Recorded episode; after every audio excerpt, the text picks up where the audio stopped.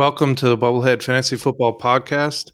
I'm Eric. I'm with my co host Robert. And today we're going to be continuing our discussion of rookies. Today we'll be jumping into the running backs. You ready, Robert? Yeah, absolutely. So this is kind of the bread and butter for most people is the running backs in fantasy football.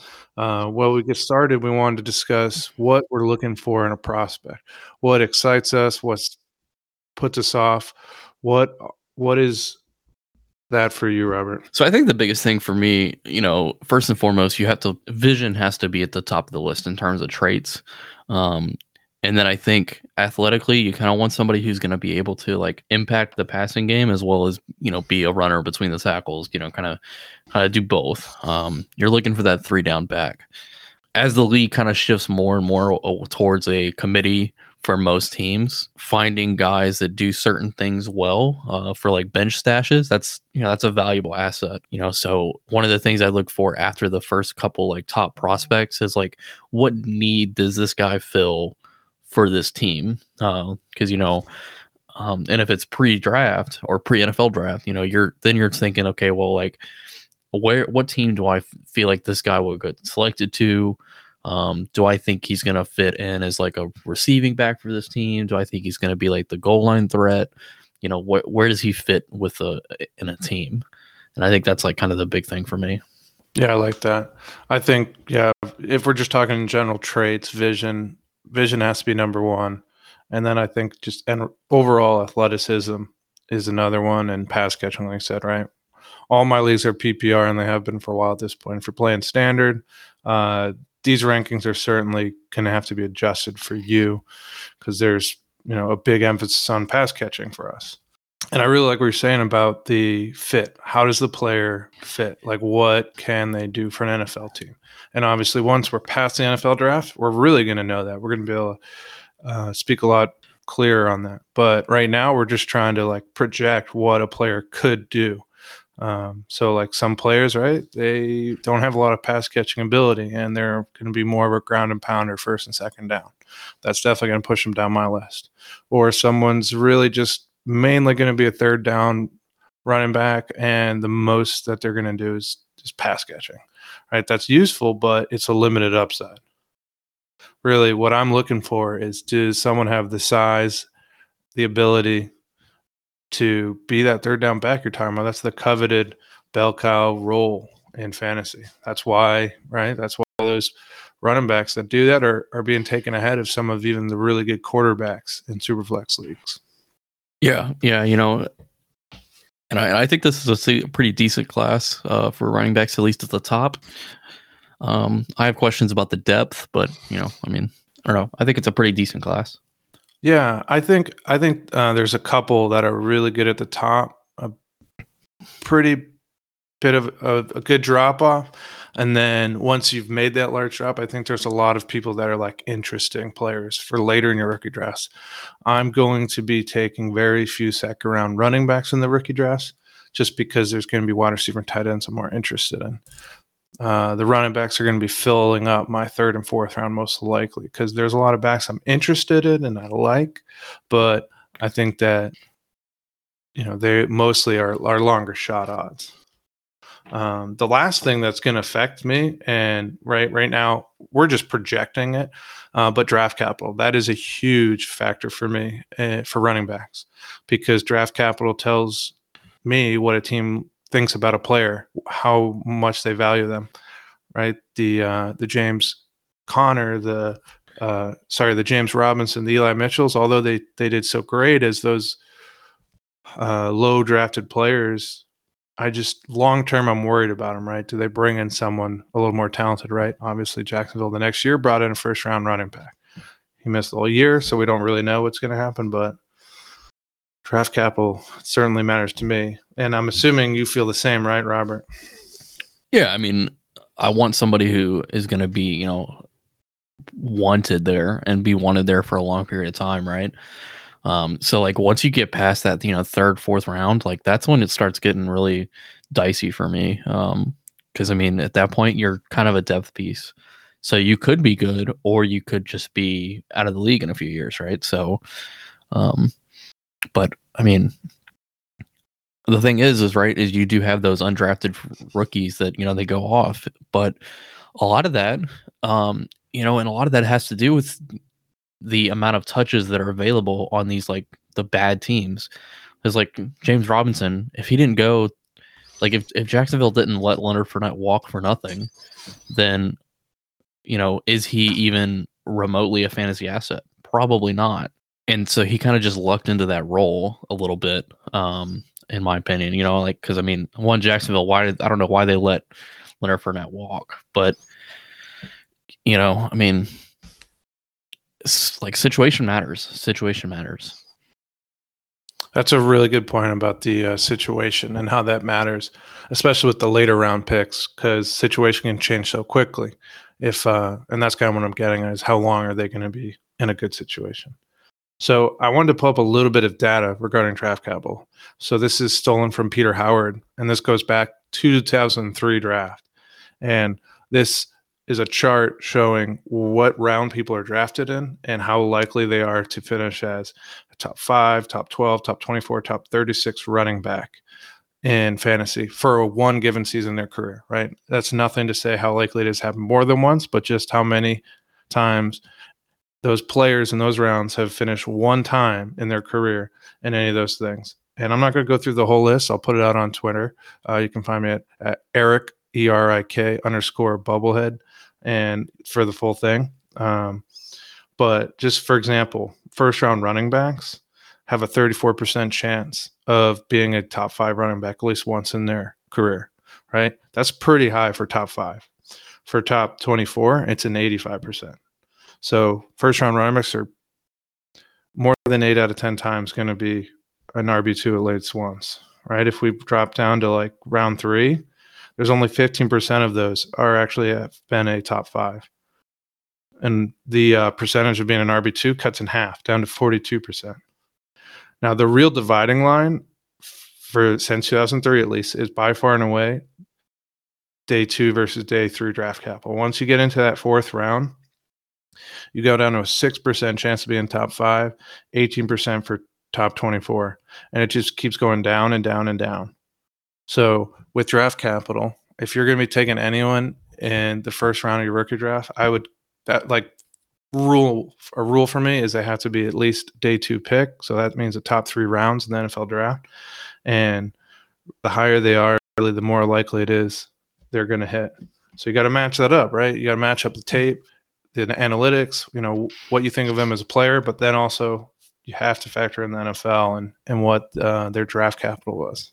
Yeah. And I mean, with that, you know, you this the draft capital obviously plays a part there, but um, a lot of those players too that that are unsuccessful in those situations, they're they're already on a team that has that either one runs a committee or two they already have a like a determined star and they're slotting in as a backup for that for that team. If you're dra- if you're drafted on day three, it's like you're mostly a depth piece at that point. So, uh, but yeah, you ready to jump into the episode? Yeah, so we're just going to start off and we're going to give our rankings individually, and then we'll kind of discuss all the players. So uh, we're ranking 15 players for this, and I'll lead off. Uh, my rankings are Breece Hall, Kenneth Walker, Isaiah Spiller, Zamir White, Rachaad White, Kyren Williams, Keaontay Ingram, Dameon Pierce, Tyler Badie, Tyler Allgeier, Hassan Haskins, James Cook, Brian Robinson, and last, or sorry, that's only 14. D'Vonte Price, and lastly, Pierre Strong, FCS superstar.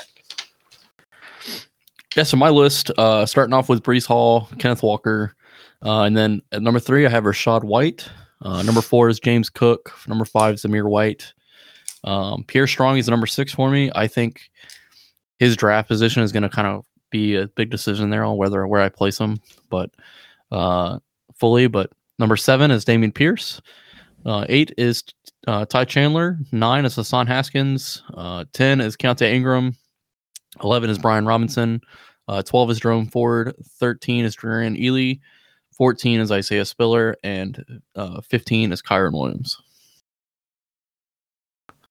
Yeah. So when when we started talking and you gave me your list, I was blown away uh, how different they were. I figured we would have a lot of overlap, and there certainly is some, but we we definitely have some vastly different opinions on some of these players.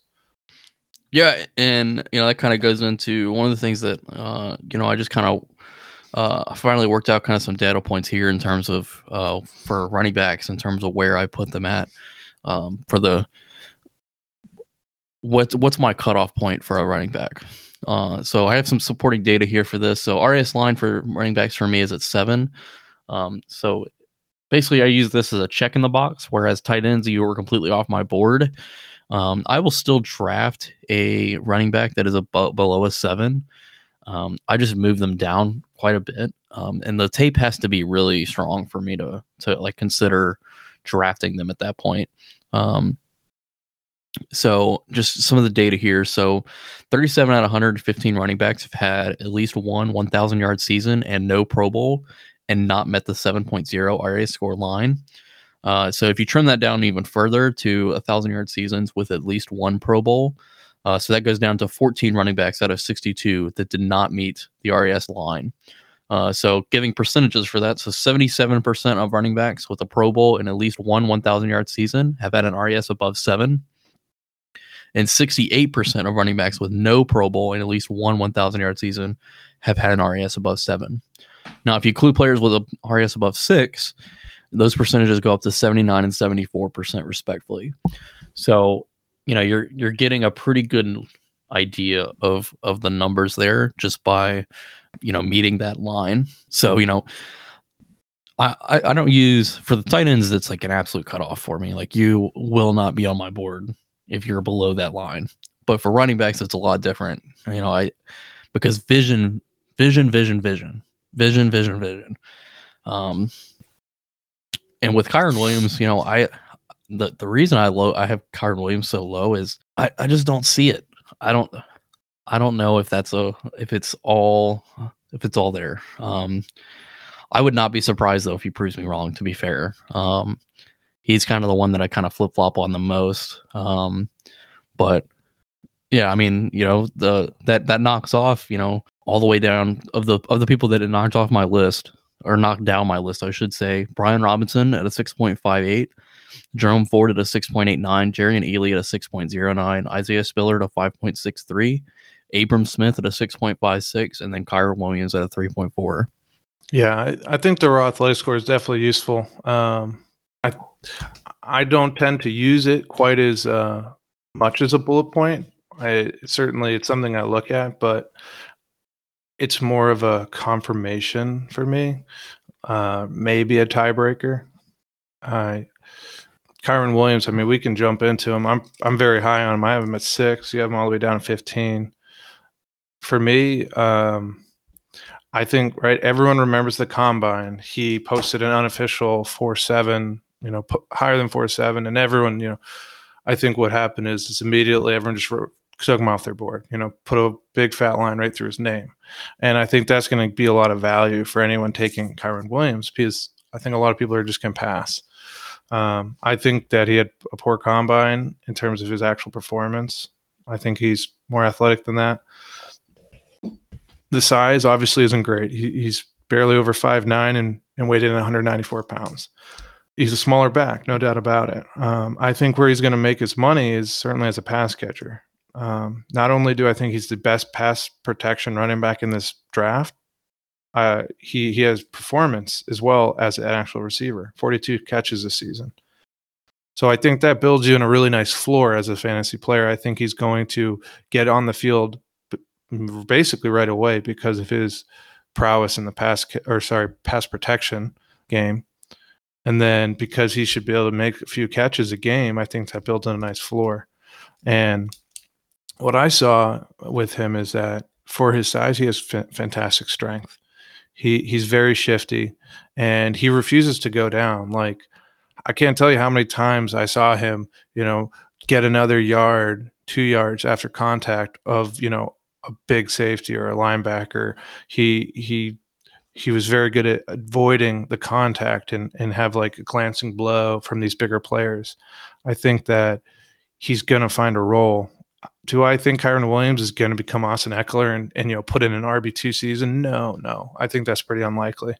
But I think he has a very good chance of being a nice depth piece with his upside being you know a top fifteen running back a few times. Yeah. So uh, I mean, with Kyren Williams, you know, it's just I, I think you're you're you're hoping that he is a third down back. I think that's your kind of your hope because I don't think he's big enough to play between the tackles as a goal line back, and I don't think he's big enough to be a, a third down, a three down back. So, I mean, I think the question really is just like, where do you, where does he go? You know, and I and I and I think that's like the big question for me. Like, where, if if he stays at 15 for me is I think a big decision on where he goes. Like, if he goes to a really solid team in the first three rounds, like he's gonna fly up my board.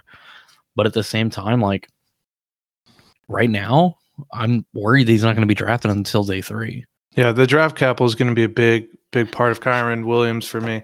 Right now, I think he doesn't make it past the fourth round, and I'm really hoping for the third round. I think anything higher than, you know, pick, I don't know, uh, pick 80 is very unlikely. So I think he's the late third round pick and I'm hoping he can stay at least in the fourth round. Uh, if he does that, I'll still be happy. Um, I might bump down a little bit depending on what some of the people below, right? So right behind him for me, I have Keaontay Ingram, Dameon Pierce, Tyler Badie. Um, so in in contrast, Pierce and Ingram have great size. They do have three down potential. They've shown an ability to catch the ball, and they, you know, they're both 220. Um, and Ingram has the six foot size versus five nine appear. So Ingram really has size to even grow into that more. So, uh, right, if they if one of them get you know second or third round draft capital, they're definitely going above uh, Williams for me. Um, I just really like Williams's his floor. It, it's it's one of the higher ones once you get past the uh, the, the studs in this draft. Yeah, so let's go back to the to the top of the list. So you want to go and go ahead and just go through your list uh, for us. We'll talk about the players just uh, individually through that, or yeah, let's just go through my list, and you can add in any players that didn't make mine. So Breece Hall is number one. Like that is as unanimous as it gets for me in this class. There's no position where it's more of a separation between number one and number two at any given fantasy position. Uh, really, the question for me is how high are you valuing Breece Hall relative to some of the other running backs that have come out recently? Breece Hall, he's he's a younger back. He doesn't turn 25, 22, excuse me, until May, right? He's a true junior coming out, and immediately he hit the scene as a freshman. He really performed. Uh, he's a touchdown monster. He had 20 touchdowns this year, and that's a total of 50 in his career. He can catch the ball. He's 36 catches. He has really good vision. He has really good speed, right? We we and his athleticism is great. When had a 40 inch vertical, like that is insane for running back. That's great. Had the 43940. Um, and you can see that, right? And he has five career 75 yard plus yard touchdowns. I mean, he gets the corner and he's elusive. He has a nice spin move. He's got great vision. His cutback is really nice. I'm.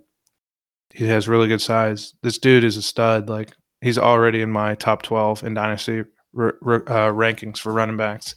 Um, if he gets a good landing spot, he could really shoot up my board for like overall running back rankings. Yeah, I mean, I think he's a RB one for me long term. Um, and I think I have him as my one point zero one like just over quarterbacks over everything. So Same. um I don't think there's any any question in my mind that he's successful in the NFL and I I mean I'm taking him first and I'm not looking back. Yeah, I mean the only thing that you could say as a negative against him is his high volume. You know, it's it's the Jonathan Taylor argument. You remember that we were sitting there saying, "Oh, we should take CEH over Jonathan Taylor because Jonathan Taylor has, you know, been tremendously successful in his high volume in college. Well, like, the argument for me with Jonathan Taylor was where he landed, um, and that's kind of the only thing that makes me worried, I guess, in air quotes with with Breece Hall. Um, but one of the things I learned from Jonathan Taylor is that who cares? Just draft him. Exactly. Got to go talent. You know, unless he literally goes like behind Jonathan Taylor. Yeah, like maybe Nick yeah. Chubb. Like, how many running backs are actually better at playing football than Breece Hall in the NFL? There's not many at all. Um, and obviously, they're not going to take the you know at least second round draft capital it's going to take to get Breece Hall. I guess that's a question. Does he get first round draft capital? I tend to think not. I think there's a couple teams late that might, but Yeah, I would I be, I would struggle to believe he'd go in the first round just because of the teams in the back. Um, you know, I could see maybe like, um, like, you know, Kansas City just got Ronald Jones, so I don't see that happening. I could see the Bills, maybe. Yeah, the Bills is the one that seems the most likely, but I doubt it because I think they actually have a lot more holes than people realize. Um, but yeah, obviously, if he went to Buffalo, Breece Hall to the absolute moon, like we're talking a top three startup draft pick at that point, I think, Yeah. or top three round. I mean, excuse me. Um, but yeah, I, I love Breece Hall. I don't care where he lands, you know, minus maybe landing in Indy. He's going to be my my 101 just because he's so talented. Um, I really don't know how much more we need to say. I could drool over Breece Hall for for a long time. Yeah, and I mean, I think so. You said that there's a pretty clear difference between Bryce Hall and Kenneth, or Breece Hall and Kenneth Walker. I I'd say Kenneth Walker is a little bit closer than you may think. Um, I like Kenneth Walker a lot. I mean, he was a you know a Heisman candidate for a lot of the season. Um, I mean, the only question with me is like, you know, is is he a great, a good enough pass catcher to to you know make an impact in that in that field in the NFL? And I think he'll be fine. I think he'll be fine. I think he's going to be a very very good player in the NFL. Don't get me wrong, I like Walker, but I think there's a clear difference between Breece Hall and Walker. Um, Walker, he's not. He doesn't have the size. He's two inches shorter and a few pounds lighter. He's he's very good build for a five foot nine running back, but uh, a five foot nine running back isn't going to be any bigger than you know 211, 220, which is what he's he weighed in at. Uh, whereas Breece Hall, right, he has the size at 5'11 to really grow into that and be a 230 pound back, which you know that that can make a difference. But obviously, the biggest difference is is pass catching. Um, I think that Kenneth Walker didn't put up pass catching numbers because of their offense. I'm not saying that he cannot catch the ball. Um, it's kind of similar to Jonathan Taylor again, right? I think when it comes to me with a running back, I say, can they catch the ball? Is it right as like a pass fail? And then are they a weapon? Those are like the two questions. There are some players that are true weapon as a pass catcher that they basically can play a slot receiver role, that they can run all sorts of routes, that they're going to be, you know, a dynamic uh, weapon in the passing game. And then there's plenty of other running backs that, you know, they can catch fine and they'll do their check downs, their swing routes, the circle routes, all these uh, small, easy, simple routes. They'll handle that fine. And then there's some that like you just don't want to throw the ball to, and you don't want to play them on third down because they can't catch at all. Um, and I put Walker in that second tier where he can catch, um, but he hasn't shown to me that he's a weapon. Whereas I see Breece Hall as a weapon, or at least darn close. Um, so that's why there's there's like a significant gap, and there's really nothing changing the ranking of that for me. You know, other than you know some freak accident, injury, uh, arrest type of situation. But let's hope, obviously, that doesn't happen. Yeah, I don't have much else to say about Kenneth Walker. I think you know the Heisman candidate speaks for himself. So Yeah, he was fantastic. I really like um, his vision and his patience, and he's got great speed too. He had a he actually topped Breece Hall by a hundredth of a second, had a four three eight.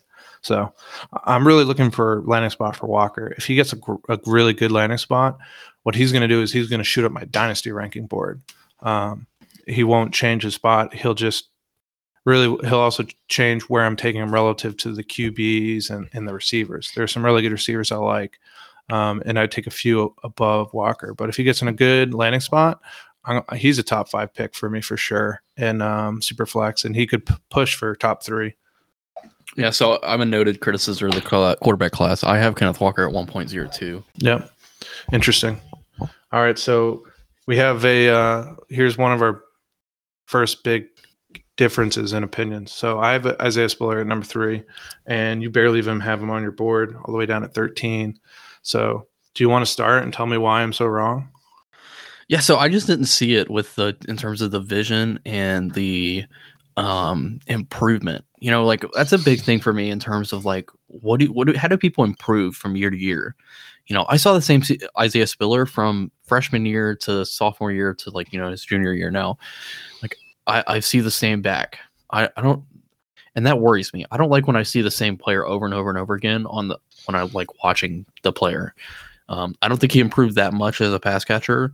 Um, I think he should be more dangerous. And then the athletic score comes out, and then I look at it and I'm like, okay, well maybe that's why he hasn't improved as a pass catcher. Maybe it's the like you know the lateral movement's just not there, so maybe he's like you know just not able to to you know outmaneuver these players like that. And so that was a big thing for me. Yeah, I mean, I my thing with Isaiah Spiller is I just didn't see the vision, and I, and that worries me.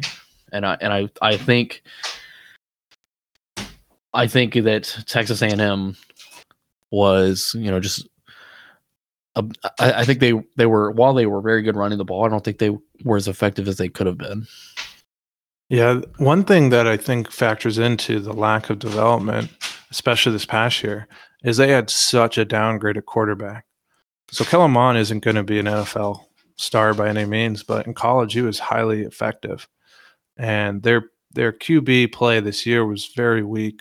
So I think that can uh, attribute to part of the the lack of development. But I mean, to not develop the way he did is is like okay for me. He he averaged basically a thousand yards a season. He he was extremely successful every maybe not extremely, but he was a successful running back in the SEC every year. Um, I would like to see a little more development, but it's not. It doesn't like scream out to me as a problem. Um, I think he's a very good pass catcher. I, I was very impressed some of the catches and, and adjustments he was able to make. He he's not a great athlete, right? He ran a 4.64, only a 30 inch vertical, 116 broad. Like he's not exp- terribly explosive. Um, but I love his balance and I think he's got good elusiveness. He's got really nice vision and he's got great size. So like, right, he's firmly in the can be a third down bell cow running back for me. Um, yeah, so I'm he, a I just want to like kind of preface it too, like with my like kind of hatred for Isaiah Spiller, I guess, would as you would say, like I still have him. Like, yeah, he's like really low on my board, but at the same time, he's really low on my board because I don't. I just want to see like whenever I move running backs, like I don't like to do drafts before the NFL draft for one simple reason. I think Isaiah Spiller is going to fit a specific role for a team, and I don't know if there's a team that's going to draft him high enough for me to still be interested where I think other people are going to draft him. So I, I just don't think that I'm going to be able to draft Isaiah Spiller where I have him. And I don't, I, I feel like he's probably a day three, a day two pick. I think he's going to still be around a, you know, probably a third rounder. But you know, for me, I think there's just other people that are just a little bit more interesting in terms of being able to be that third down back or that three down back, excuse me. Yeah, if you're telling me right now Isaiah Spiller's a third round pick in the NFL draft, I will guarantee you will not have a single share of them in any of your leagues if you're ranking them number 13 for the rookie running backs. Uh, he may be slightly high, but honestly, I, I don't I don't think so. I think he's the third best running back. Um, I do have a, a, a, gap. I have a bigger gap between Walker and Spiller than I have between Hall and Walker. I think they're both, you know, up there in their tiers of their own. It's tier one, it's tier two. And then I have, you know, some mini tiers like going down three, four, five tiers. Um, yeah, where where he lands is going to really depend. I don't think I'll have a lot of Spiller either, honestly, P is I'm going to be taking a lot of receivers and QBs between where I would go with Walker and Spiller on my rookie drafts. Yeah, because I, mean, Spiller, I do think there's yeah, some Spiller truthers out there. There are definitely there are, some people that love Isaiah Spiller, and there I've even seen some put him above Breece Hall, which I think is just silly. But if you want to say he's better than Walker, I'll hear the argument. I won't think you're ridiculous. But if you're put over Breece Hall, I think that you're blind. This I think there's a clear difference. Yeah, I just don't think with I don't think I'll be able to get Spiller in any league. Even if even if I had him up at, all the way, even if I moved him up like quite a bit in my rankings, I just don't see any situation because I would be have I would get him over. I would get a lot of wide receivers over him too. And, and like it's like you said, I have a, a pretty big gap between number two and number three as well. Yeah. Is that enough uh, the Spiller bashing, or or you want some more? Uh, well, I just I just want to say like kind of my for the just running backs in general. So I after the top two, I'm not taking a single running back in the first round of a fantasy draft. Um, I would rather have the quarterback. Try. I'd rather take a chance on the quarterbacks and then uh, draft the tie the wide receivers over the third best running back, regardless of who it is. Yeah, I feel the same way. And so our yeah, next, sorry, yeah, go ahead. Yeah, you can go ahead. Sorry. Next running back on my list is Zamir White. We're in much more unison on Zamir than we were on Isaiah, because I am have, have him at four and you have him at five. Yeah, So- I actually flip flop between him and James Cook. I, you know, I, I feel like James White and Zamir, James, or did I just say their names together? James Cook and Zamir White. Um, you know, I flip flop them all the time. I'm just like, you know, I think Zam- Zamir White's going to be the better, like, uh, goal line kind of first and second down uh, back, whereas James Cook's more the your change of pace kind of guy. Yeah, it's interesting that you flip flop them because they're obviously such different running backs, right? Uh, Zamir White is this. His nickname is Zeus for a reason, right? He's this big, fast, athletic, you know, pounding running back, and and James Cook, I think, is kind of like a clear passing game specialist. Um, I actually am not, I'm not a fan at all, really, relative to you on Cook. I have him down at 12, but I think Zamir White, right? He's another third down, right? That's such a big thing for me. You have to have three down running back potential because unless you have some just obvious elite skills as a pass catching only, I'm not going to put you above these players that might get on the field, you know, three downs. So White, he's six foot, 214 right? He doesn't have great numbers, but that's because that's just how Georgia does it. No one gets beaten into the ground at Georgia. You know, whether you were right, Sony Michel and uh, Nick Chubb are out there together. Um, that's not how they do it. They they like to split the load. Um, the one of my biggest concerns was Zamir White's health. He's already had an ACL on both knees. He's had bad um, knee injuries very early in his career. One in high school, one as a true freshman. Uh, it's been a while, and he looks like he's recovered. So I'm not gonna like hold it too hard against him, but it's it, you know it's a little flag out there. Um, I like the, his running style. He runs like a bully. He he just punishes people, and he's got tremendous speed for his size. He's four four flat. He had really solid um, explosion numbers with his jumps. Um, the only thing is, is right. You mentioned it. He's not much of a pass catcher. I I think he's in the capable category, right? I watched him do the gauntlet at the combine, and and he looked fine. Like I didn't jump out and say, "Wow, that man should play receiver," but I didn't like cringe as I was watching it. So I I think he has the ability to p- catch passes, but I I don't think you're going to be drawing up like these specific plays for Zamir White to be catching a pass um, in the NFL. Yeah, yeah, you know, and, and that's kind of I don't I don't know. With Zamir White, I, I feel like he's got three down potential, like you said, but I just never saw it because I mean they had James Cook in, in Georgia, and so you never see that. Um, and so I think it the landing spot here again, it, the landing spot matters, right? Like, does he like slot in as like a you know a workhorse back, or does he slot in as you know that first and second down guy?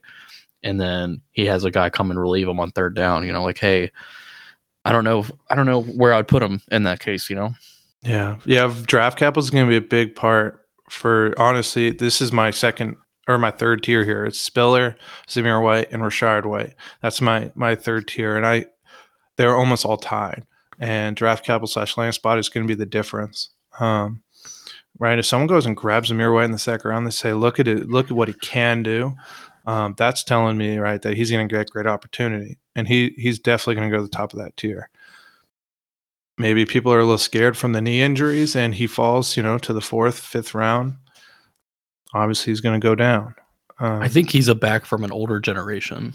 I think if this was a you know 15 years ago, Zamir White's probably in the top two.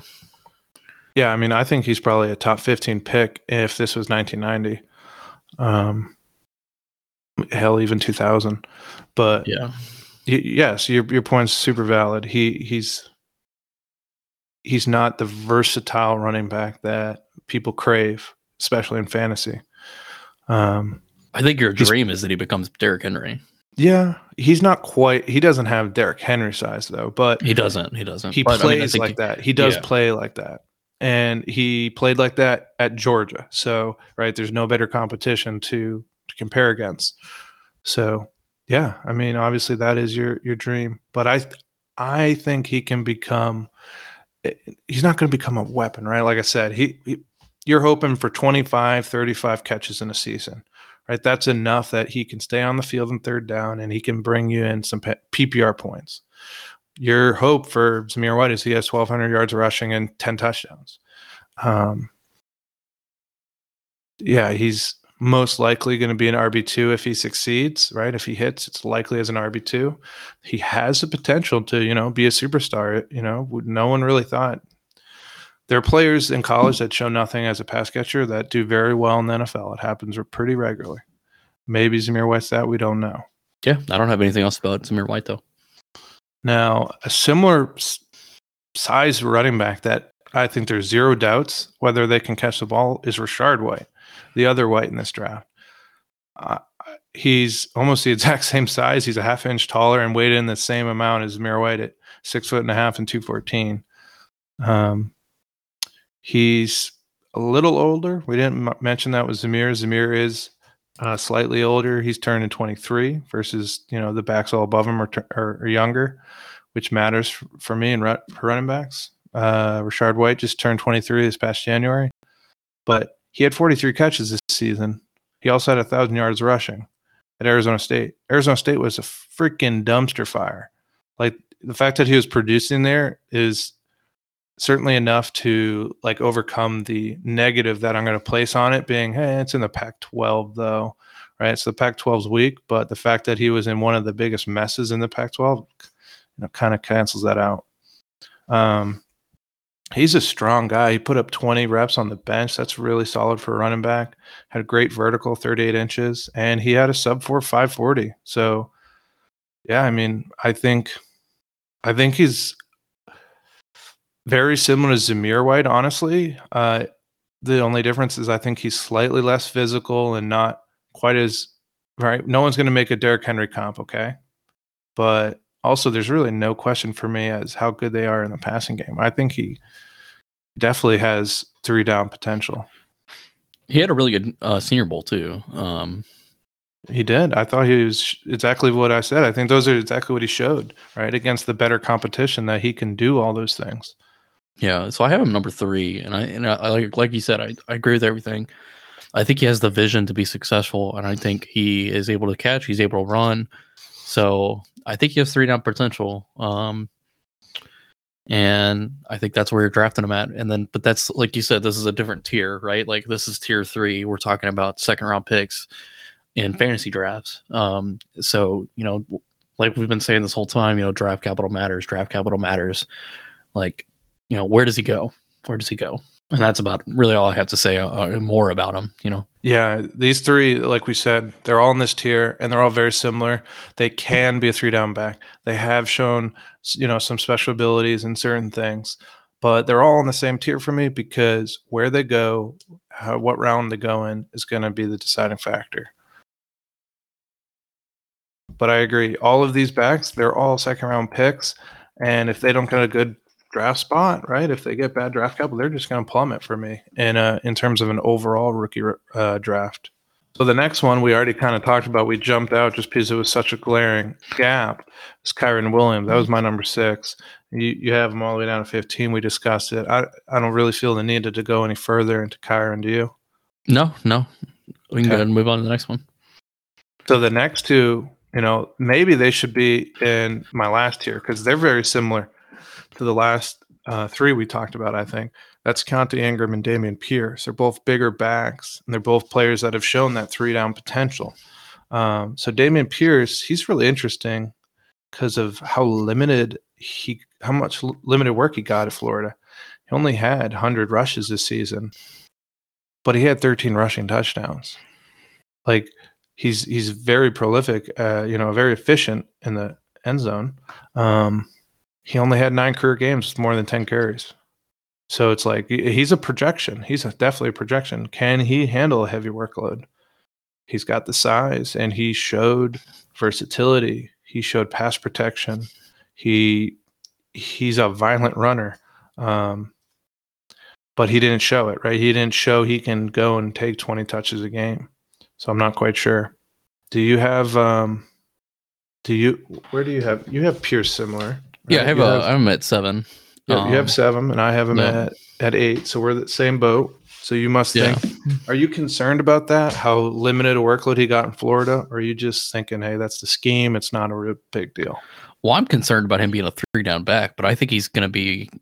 I think he's got the potential to be a um, pass down, passing down back. Um, I think he's. I think he's going to fit right into a team as like that kind of in that role. I mean, that's kind of what he did in Florida. Um, and and I think he's that change of pace back that the teams are going to look for. Yeah, I mean, once we're down at this point, right?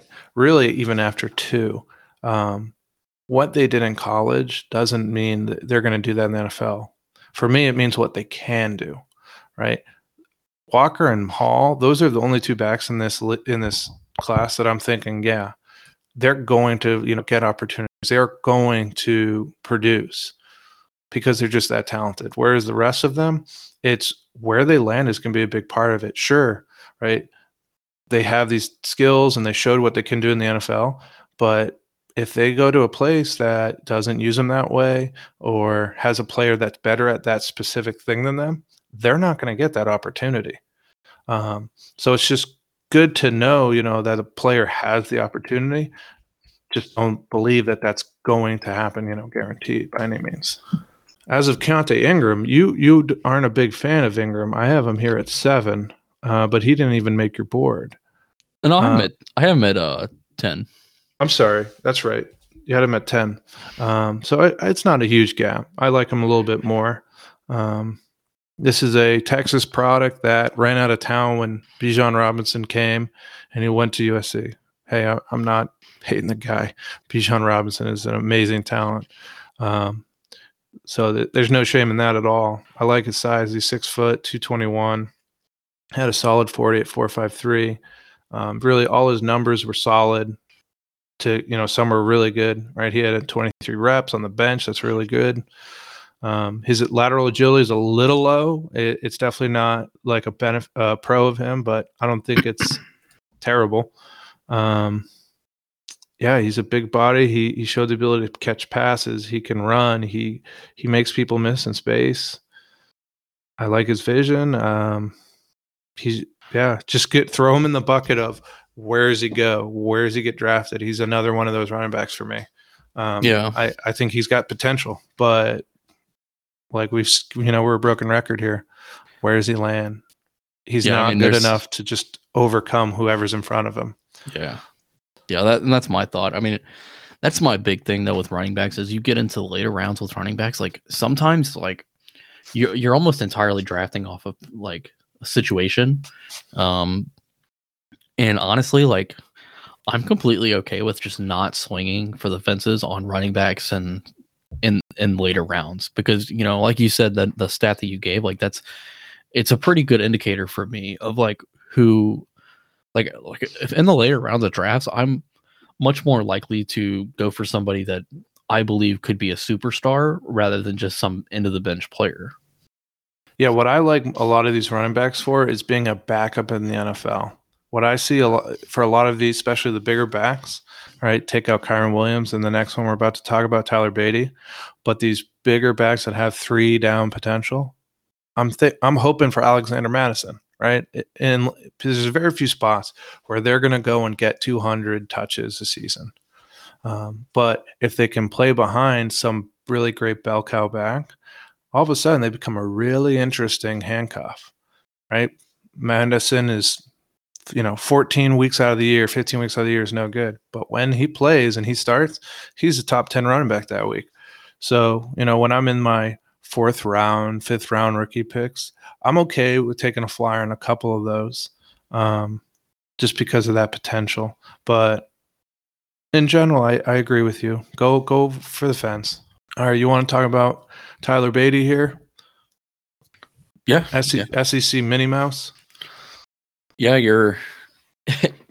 yeah, I mean, I, I think he's uh he's an interesting player to me. Um, I was really hoping to catch him a little bit more at the Senior Bowl, but Yeah, I was too. Um, but you know, then again, right? All his work in the SEC, it's the competition is probably better than the Senior Bowl, so that that's at least consolation there. My biggest concern by far and away is his size. He's five foot eight, hundred ninety seven pounds. He's just my concern is he's too small to be a fantasy star.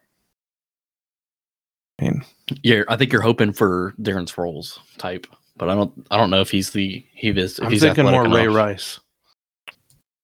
I don't. I Yeah. don't think he has the agility of Sproles. Yeah, and that's what I was kind of saying. I, I don't think he has the agility to be Darren Sproles, and I mean, yeah, if he can turn into Ray Rice, I guess you know, that'd be great too. Yeah, I mean Ray Rice was useful. That would be great right here down at running back nine for me for a rookie. If he turns into that, I'm happy. He was prolific. He had 1,600 yards and 14 touchdowns in the SEC. He tacked on another 54 catches.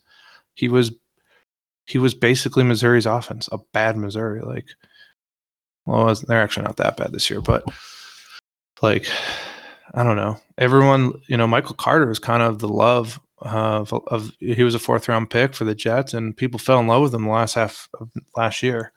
Um, I think they're similar, but why was Michael Carter so good? Is because he was competing with Tevin Coleman. Like the the landing spot is what drove that, not the talent. I think Badie can be a weapon in the passing game. He's he might be the most prolific pass catcher in this draft. Um, he's got really nice boost, uh, burst. Excuse me. I just I just think he's too small. Like he, I th- there's probably someone willing to take him in the second round in your rookie drafts. I'm not. He he's not going to be taken by me in the second round, and unless he lands in a solid spot, it's not going to happen in the third. Yeah, yeah, and I, and I think, you know, as we get into this more, you know, I think it kind of hits home for or for me at least, just how little the depth is here. You know, with all this with this draft, um, I think you know because we're talking, oh well, this guy's going to get in the second round. Like, I don't, I don't know if I'm interested in Tyler Badie in the second round like at all. Um, and but I could absolutely see him sneaking into the second round in a lot of fantasy drafts.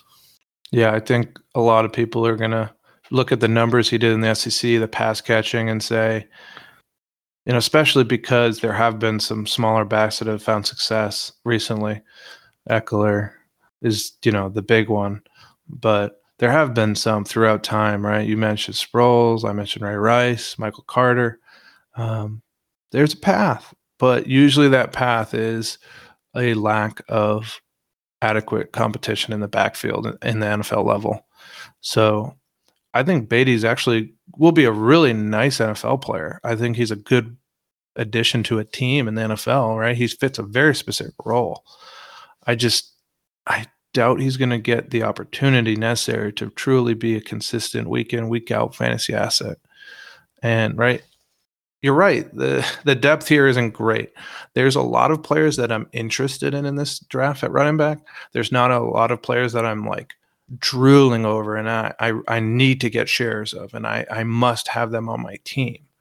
And I think that's the difference between this year and, and, and some of the more recent drafts. So next for me is Tyler Allgeier, number 10. Pre-combine, there were a lot of people on Twitter acting like this guy should be, you know, in the top tiers of this rookie draft. They were saying he's going to run 4 340. Well, he ran a 4 6 flat, and I got to say, I haven't heard a lot of Tyler Allgeier truthers on Twitter lately. And it's kind of nice because even before the draft, I was watching tape and I was just like, what are you talking about? I mean, he's the best thing I can say about him is he's got great size. Like, and, and he's useful in the passing game, but like, he shows very little agility. If he changes speed, it's like, you know, yawn fest until he actually gets back up to speed. Um, he gets the edge a fair amount in college, but that's at BYU. I don't see him getting the edge in the NFL. And honestly, I, I was questioning how good his vision was. So he'd throw him. He he's in. This is a new tier for me, right? Badie and above, right? There was another tier. This is another break for me, right? Tyler Allgeier is almost guarantee won't be on my squad because I'm looking at him in like the late fourth round, probably of rookie drafts. Yeah, everybody from here on out, I'm not drafting until the fourth round. Um, and yeah, I mean, I, I don't, I don't see it. I, I mean, lack of competition. You know, I, I don't, I don't think he, he didn't show for me the vision that I would want out of somebody. And you know, I, like I said, I don't, I don't like the depth here, and I, I think we're starting to get into the, you know, kind of the, the rough grouping. So Yeah. So my next back, this one is the one that scares me, honestly, and it's Hass- Hassan Haskins because I have really no agility, you know, no combine numbers other than bench to go off of. He he threw up 27 reps on the bench, which makes total sense because you saw it in this game. He's a big bruising dude. He's 6'2, 228, and he punishes people uh, the way he runs. He was, you know, the thunder in that dual combo running back room they had at Michigan this year. Uh, he was a big part of them going back, going to the um, college football playoffs for the first time. And the reason I'm worried about it is because, right, what if he did test and show that he has, you know, better agility and explosiveness than I saw? Because, like, I doubt it. And that's why I have him down at 11 off the tape. I think he lacks burst. And, like, his best strengths by far are first and second down relevant. He, he didn't look very comfortable pass catching. I thought he was like okay. Um, so it's like barely a check in the can catch category, but it's, it's you know it's it's almost like a check and a half a minus. Yeah, so I think he reminds me a lot of like Garrett Blunt. Um, and I think that's probably your like best case comp. scenario. I like that comp. Because I mean, he's he's a bruiser. You know, I think he has decent enough vision between the tackles. Um, but he's a touchdown guy. That's that's all he's going to be for me. Yeah, I think he's going to need to have. Yeah, LeGarrette Blunt's a perfect comp. He's a big dude. He's got good patience and he runs well. He's just, yeah. I think he's going to need to be. You know what? He'd be a great replacement for Damien Harris. I'd love the Pats to go and grab him in the fourth or fifth round. And after this season, Damien Harris will be moving on likely, and he can plug him in, and he can just be that bruising back in a you know a relatively run, run heavy offense. But for fantasy, he he has very limited pathways to fantasy s- success. It's really just volume and touchdowns. Yeah. Yep. And I don't know how many how many do you have left on your board. I don't, remember how many we have left. So that was eleven. I'm I'm down to twelve now. okay. Um, we'll we'll keep going, and then you want to cover the ones that uh, didn't make my list. Yeah, the, the only one we're missing still is Pierre Strong, and I think he's on your list. Uh, He is. He's number so- fifteen for me. Yeah. And honestly, that's that's just because of where he played. So James Cook is number twelve for me. We discussed him a little bit. My, I think he really only could be a pass catching weapon. I think that's the only way he's going to make anything in the NFL. My issue is is that he seems to have almost a negative ability to break a tackle. Like he never anytime someone got their hands on him, he went down. And, and that's re- the only reason I have him so low is he, he looked good. I thought he was he's got good speed. He's 442. He's got solid explosion numbers. He like he's a very capable pass catcher.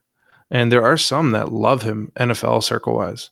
Uh, Mel Kiper has him, I think, as like his RB three, and is like saying that he's going to be like a second round pick. Like, I don't know what he's seeing because I see him having such a small, limited role in the NFL.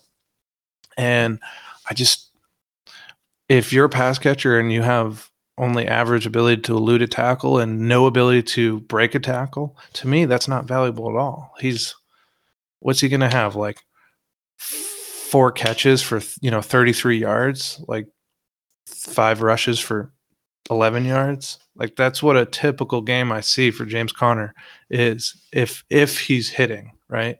If he's getting what you want. Um, honestly, I think the fact that he's Dalvin Cook's brother is a big reason why people are on him. Yeah, I mean, I disagree with you. I, I, I think he's in the. I think he'll be a, a, second round pick and or third round pick, and I and I think it. I think you can at least at a very at a bare minimum pick him in the draft and sell him for higher in the future. But you know, I, I think he has the vision and the the athletic ability to be successful. I I hear you. I agree to disagree. I just don't see it with Cook. I think he benefited tremendously being behind that Georgia offensive line. Um, he had a couple of big moments. He had that big moment in the was it the national championship or in the SEC championship? He had a big long pass catch. I just feel that he had a you know the fact that he's James Con or uh, Dalvin Cook's brother, and you know he had a couple of very big time moments. I think that's got people having like some bias for you know in his uh in his direction, you know, positive bias for for James Cook. I, I won't be having any shares. Moving on, another SEC uh, running back. I have Brian Robinson Jr. He had to wait and wait and wait for his spot to play for a reason, in my opinion. Now I know Mac Jones had did the same thing and was tremendously successful. I just don't see it Brian Robinson.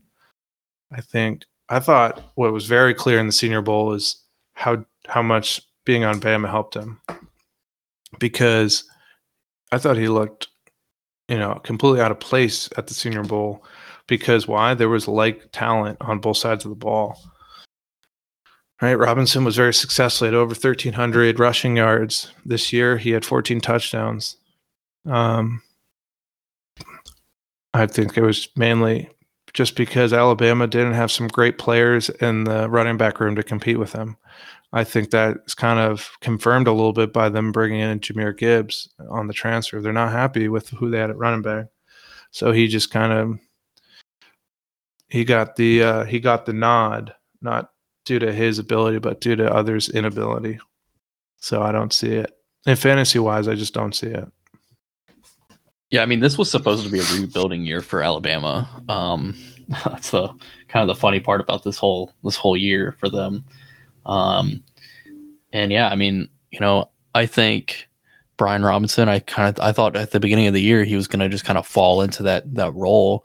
Um, you know, uh, Sanders never really impressed in Bama, and I mean, I don't think Brian Robinson's the answer for any team in the NFL, but I think he's going to get overdrafted, and I think a lot of people are going to have him probably as a first round pick in fantasy drafts. And I have no interest in Brian Robinson. Great oh story, God. though. Great story. Yeah, I mean, he made himself a lot of money this year playing football at Bama. He's going to make himself, you know, probably at least a million dollars guaranteed on his rookie deal. And honestly, I think he has a role on an NFL team, you know, to be that goal line back, to to to be a bruiser. I just don't think he's got any fantasy value. Yeah, if someone takes him in the first round of my rookie draft, I'm going to squeal with joy because all that means is that whatever pick I have for the rest of the draft just got moved up one spot. You know, my four six just became a four five because I'm not taking Brian Robinson in my draft. There's easily 60 players that I'd rather have than Brian Robinson. And uh, you know, I say that, and I look at the two below him, and I realize that they're misranked. Uh, Rob- Robinson should be my 15, maybe even lower, honestly, because I have D'Vonte Price and Pierre Strong next, and I'm way more interested in both of them, to be honest, than Robinson. So I know you're really huge on um, Pierre Pri- Pierre Strong. Excuse me. He's a San Diego State product. Why don't you tell me a little bit about him? Because I'm still doubting the tape just because of where you know what level he's playing at. Yeah, yeah. So I mean, a lot of it, obviously, you know, he played at uh, South Dakota State. Um, so you know, your uh, question of competition concerns are obviously a question there. Um, but you know, I think I think he has the vision to be successful. I think he was an extreme athlete. He's got four three seven speed. Um, but I don't care about the 437 speed. I don't I don't care about that at all. Um, what I do care about is the ability. I think he showed the ability to uh, quickly come in and out of his breaks, and I think he's going to have the ability to be both an outside and in the tackles between the tackles runner. Um, and then I think the speed is what helps you in the passing game. So I think he'll be a beneficial option in the passing game. I think he's a good fit for like a zone scheme, not necessarily a uh, power running scheme. Um, and you know, so the landing spot there is going to matter. But I think he could be a really strong asset for a team uh, in a zone scheme like that. So, um, and then in the passing game, I think that's where he's going to really make his money. Yeah, I'm I'm starting to really kick myself for putting him down here. I'm definitely going to have to uh, bump him up a little bit before the NFL draft because his potential is high. And when we're talking this late in rookie running backs, really any rookie for the matter, their potential is probably the most important thing.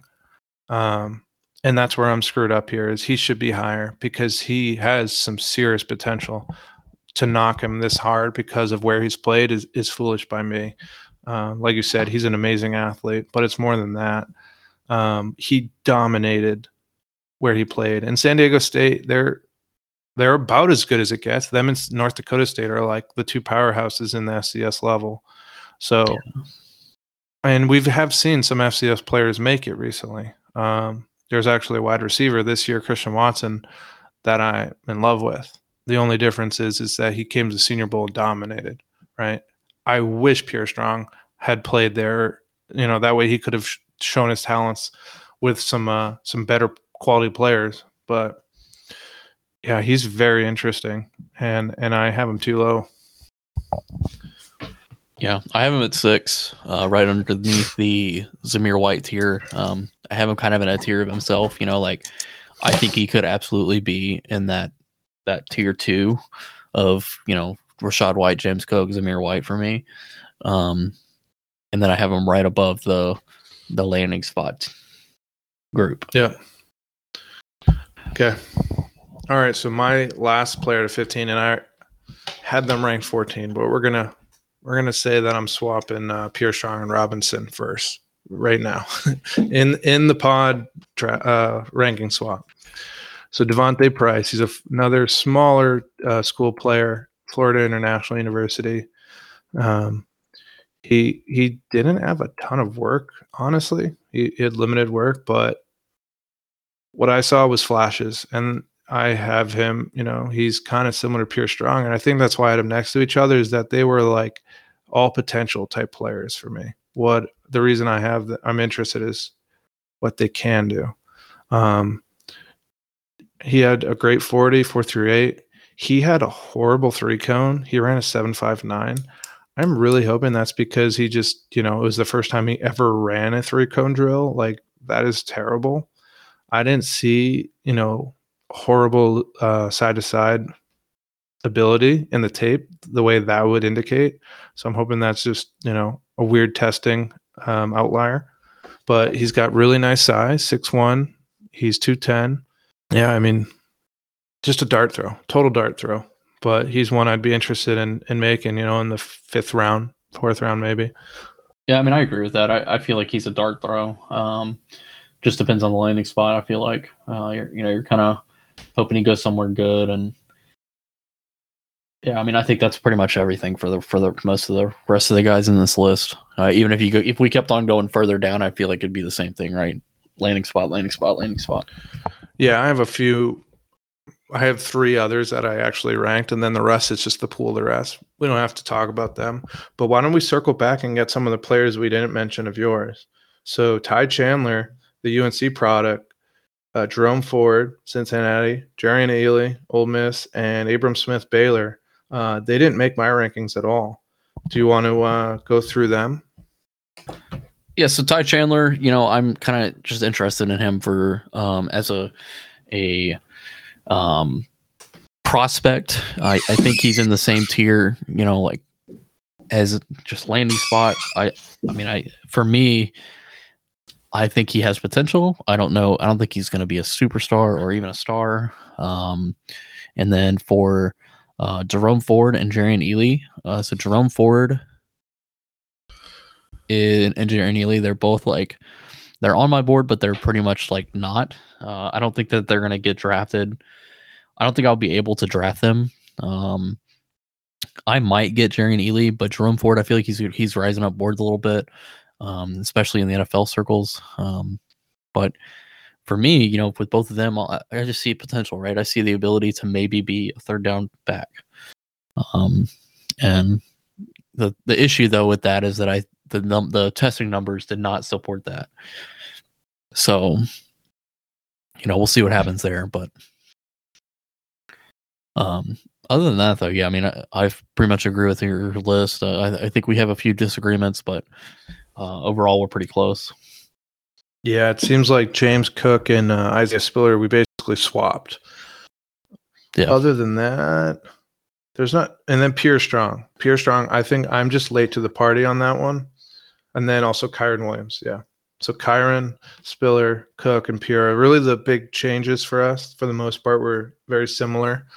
Um, I think the important thing is that we are correct at what is tier one and what is tier two.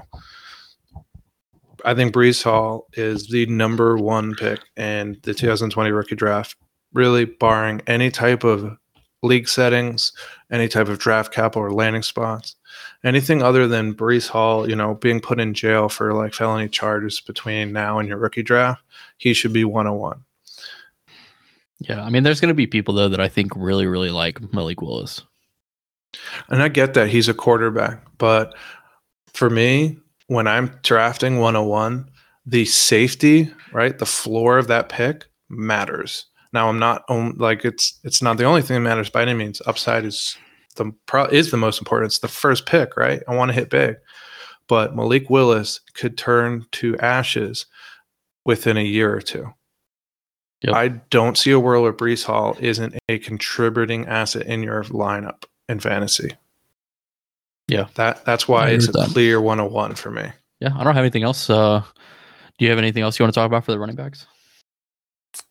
Yeah, this was fun. Um, so Ty Chandler, I'm gonna do a bit of a lookup. That's uh I'm gonna have to put some more time into him. I know he's a late riser.